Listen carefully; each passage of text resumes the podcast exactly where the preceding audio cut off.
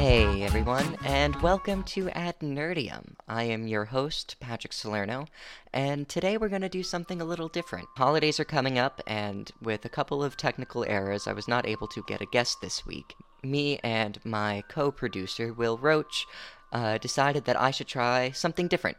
And we had talked about this idea of doing a solo episode, a deep dive, if you will, taking one topic that maybe myself or Will or another guest speaker knows a lot about and just dives into it. So we thought there would be a great opportunity to test that today. And to kick that off, I'm going to be talking about one of my theses. I'm doing two for Washington College to graduate, one in philosophy and one in theater. And my philosophy thesis really ties to the theme of this podcast very well. Uh, it intersects nerdom philosophy, a bit of anthropology in there, questions of ethics and morality, questions of truth, and so I thought it would be a great way for me to talk out this thesis with you guys and where I'm at with it now. Uh, and maybe, if you guys like it, I'll do a series of these every couple of months as I'm writing and editing and talk about where I'm at with my thesis right now and how that is related or and how that has evolved and changed since previous episodes. The problem that I'm exploring is, uh, or the title of my thesis is The Problem of Free Will and AI, as seen through the androids of Star Wars and Star Trek. Now, you can't see it in writing, but for the, the super nerds there, I have a parentheses around the an in androids, so it will work for both Star Wars and Star Trek. I have always been fascinated by the, the questions of free will uh, and the stories that we've seen of AI and how intrinsically human that they've seemed. Uh, I first started academically studying free will actually when I studied abroad in Ireland. I had a course entitled Free Will and Human Nature. And that was a very great introduction to the problem, and it even included a seminar at the end that involved AI because AI really throws a wrench into everything that goes on in the problem of free will. So, so far in my thesis, I've got a rough outline, the introduction, and the overview of free will and AI. So, the problem of free will has been around for thousands of years. It's not new to philosophy. It's seen in philosophy of mind, in axiology, ethics, morality, that question of ownership over actions. I would say right now I'm defining free freedom of the will most broadly as, or I should say, a freedom of the will existing when we are not restrained in making choices, and the choices we make do in fact stem from within ourselves. Now, the intricacies of this argument happen in that there are uh, multiple different ways of defining restraint, and philosophers and theorists have disagreed on what actually counts as a restraint and what restraints don't inter- interact with freedom of the will and maybe just interact with surface freedom, and definitions in regards to what it means to stem from within ourselves and how much actual spontaneity needs to happen within a choice for it to really be considered free. So let's start with restrictions or restraints. Let's say that you come to an intersection while you're driving somewhere. Now, there are a very limited number of possibilities before you. But most observers, most theorists would say, well, the choices presented to you, left, right, and straight, are valid choices. So while there is technically restraint, you wouldn't say that it imp- impacts your ability to choose or from for the ability of that choice to stem from within yourself. Let's say that there's a crossing guard in your path and they're directing you to go left. Or let's say that your friend in the car with you just decides to grab the wheel and turn it right in those situations, there are restraints. There is a physical restraint on your ability to choose. And in that situation, you would said, be said not to have the freedom to do so. Now, a restraint doesn't have to be that absolute as a friend just hightailing it to the right for you. Uh, an example that I can think of right now is waking up late. That might restrain or restrict what you're able to do or how much you're able to do before leaving for school or work without limit- limiting any one given choice. For some, however, the presence of restraint is not enough, and they look solely to the origin of the decision. Was the choice, or the intent if there was restraint, yours? On a surface level, choices can be influenced and manipulated without our knowing my brother introduced me to this great book called Nudge. And in that book, written by uh, Richard Thaler and Cass Sunstein, they define a term called choice architect. And these choice architects are responsible for the context organizing the context around the choices one makes. The example that they give is a school cafeteria. And in this school cafeteria, a choice architect decides, hey, well, where does the milk go? Where are we putting the healthy foods? Where is the ice cream gonna go? And they set up the environment, the context in which people make a choice uh, to try to influence a choice. Nudging, I believe, is defined by using the choice architecture to influence or nudge people to make choices for their own good or for their betterment. Now, a nudge does not force you to make any one given choice, but it still influences and manipulates your choice without you knowing. And so, in that way, the choice is not presented equally. And thus, your ability to really say the choice stemmed from you is in question. However, for some that, again, uh, For some, that doesn't go far enough, though. In those situations, I like to turn to the Frankfurt cases. Dr. Harry Frankfurt, a philosopher, uh, a contemporary philosopher, uses the idea of, uh, uses a particular hypothetical to talk about uh, alternate possibilities. Basically, if you have the ability to choose otherwise, or the alternate possibility is there, then you can said to have been have uh, some sense of freedom or free will.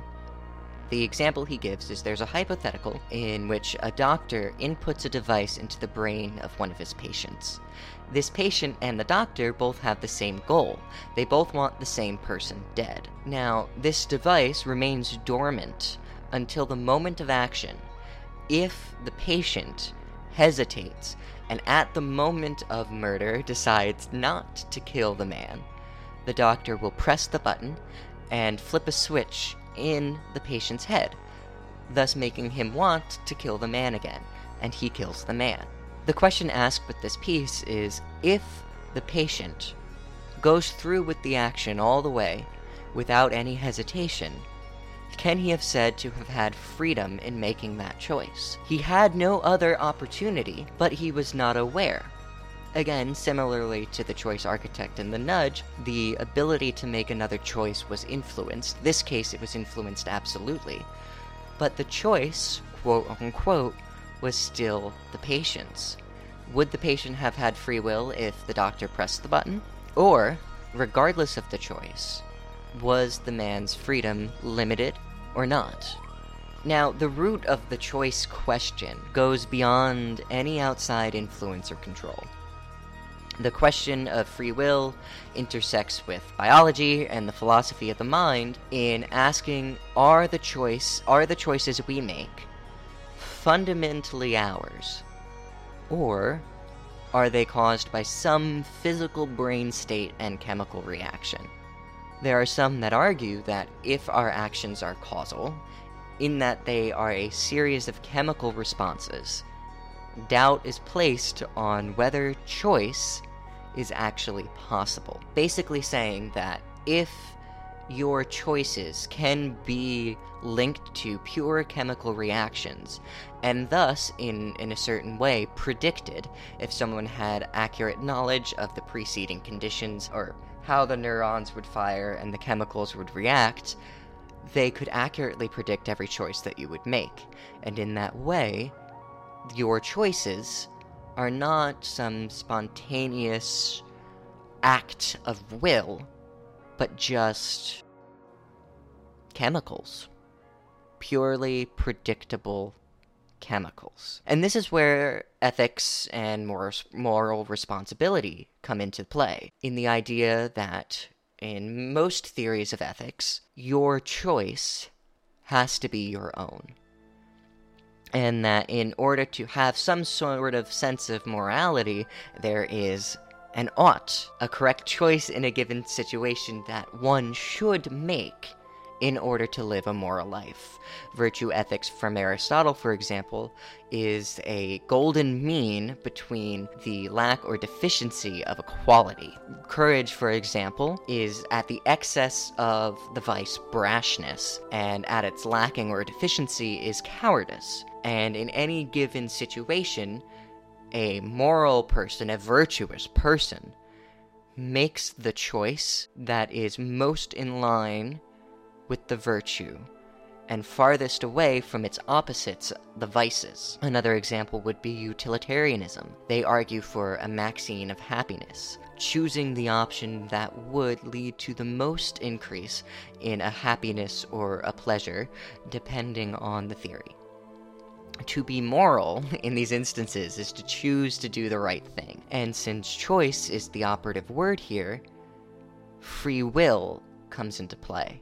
Now, the biggest question in free will is the, is the contrast between compatibilist theories and incompatibilist theories. Essentially, wondering if there is a way to, to predetermine actions, whether that is because of, let's say, an omnipotent being controlling what you do, or because of physical brain states. The most prominent example given is sort of a prime knower, that if you could create maybe some supercomputer that could accurately predict based off of all the preceding actions in the universe all the proceeding actions in the universe, i.e., every action can be determined, predetermined, by preceding actions, can we still have free will? The compatibilists, i.e., compatibility, would say yes, that you, there is a compatibility between a predetermined world and free will. The incompatibilists differ and argue in a few different ways. You have your hard determinists, which claim that a predetermined world exists, and as a result of that, freedom cannot. The opposite view, the libertarian viewpoint, rejects the idea of determinism, i.e., the things are predetermined, entirely, and that man, or thinking beings, are intrinsically free. Now, that's the primer of free will, and um, I know that was a lot. Now, in terms of AI, the biggest question, and I'll I get into the so far, I should say, I get into the history of AI with Alan Turing, Charles Babbage, Ada Lovelace, and how their work and their theories set up the ideas of how we look at computers, how we look at thinking machines, quote unquote, uh, where we are now with the technology and where it is going. Ultimately, I believe that a sufficiently advanced AI will one day come into place. And that AI is going to be equally valid to us in moral standing. And this is where I would say science fiction can really help us understand what this problem is going to look like when we reach sufficient enough AI that are capable of, at least at the very minimum, mimicking human reason and human thought, and at the very most, genuinely having spontaneous, or if no spontaneous thought exists, the equal kind of thought and reaction that we have. And I go so far as to say that it doesn't matter if it is equal in the same way that I think when you look at the stories that we love, sci fi, and even some fantasy stories, I think a central lesson to them, and one that anyone who is going to look at this problem and study this problem should have in mind, is that it is never right to assume that because something is different, or operates differently, or thinks differently, they are not worthy of our love, of our acceptance. And, you know, it might sound a little cheesy, but now for me, the source of that idea that it doesn't have to be the same as us comes with some of the theories that different uh, thinkers in AI have posited. I mentioned Alan Turing because his idea of at what point can we say there is a quote unquote thinking machine is at a point of mimicry, when a human observer would not be able to tell the difference between answers given to it by the machine and answers given it to it by another human being. And I think that's a, a good place to start but I also think it's there's a, a danger in requiring sameness to grant something autonomy. And I didn't really get into it this time uh, with the science fiction, nor did I really touch much about AI so far, and maybe both of those deserve their own episodes coming up if this is something you guys are interested in hearing more about. But in those situations, and they, in my mind, they serve as the most accurate and realistic case studies that we're going to get about AI until we have such an AI here. And we are getting close, like, don't get me wrong. Um, AI are everywhere. They're winning chess tournaments. There's Sophia, who was built, uh, and that kind of talking robot head. and AI technology is seen in the Mars rover. So it's it's coming and it's powerful. But we're not really at the point where we're discussing this idea of a generally intelligent AI. That is one that has a sufficiently advanced system that is, is able to tackle and input a wide variety of situations and not just be designed for a specific thing, i.e., chess, i.e., collecting samples on Mars. That it would be a general enough in its intelligence to operate in numerous capacities. And these definitions are very, very loose right now. I'm just kind of talking about things more broadly, and I'm going to be learning a lot more about each of these things as I continue to do my own research and develop my thesis. But where I'm at right now, and the idea that I am entering this project with, is that sufficiently advanced does not necessarily equal same or mimicable, you know, uh, and looking to, I think, the most famous AI in nerdom, probably, maybe, is Lieutenant Commander Data. And he most likely would not pass the Turing test, that idea of sameness because we would be able to recognize his quickness in responding to tough questions. Uh, for example, if you were to ask him a very difficult math problem, he could solve it in nanoseconds or milliseconds, depending on the issue. And that would basically suss him out as an imposter, so to speak. But there's so much value in what we see and what is presented through us in these stories of Lieutenant Commander Data that I would argue, and I'm go oh I would say that I am going to argue, and of course pulling from other more legit philosophical theories and you know uh, scientific theories of AI, that a matching doesn't necessarily mean that they're not capable of having a generally intelligent enough system to them that we should respect their decisions as autonomous as free and grant them that moral standing. So that's where I'm at with all this. If you're interested in hearing the occasional updates, if you're interested in learning more about this and having me go through in detail more about my my thesis and where I'm going with all this, let us know. Uh, you can obviously send us a message on Instagram or Twitter at AdNerdiumPod. You can send us an email at adnerdiumpod at gmail.com. Uh, you can let the Radio Free George people know on their websites. Thank you again for giving this a listen and letting me explore this new type of uh, podcast.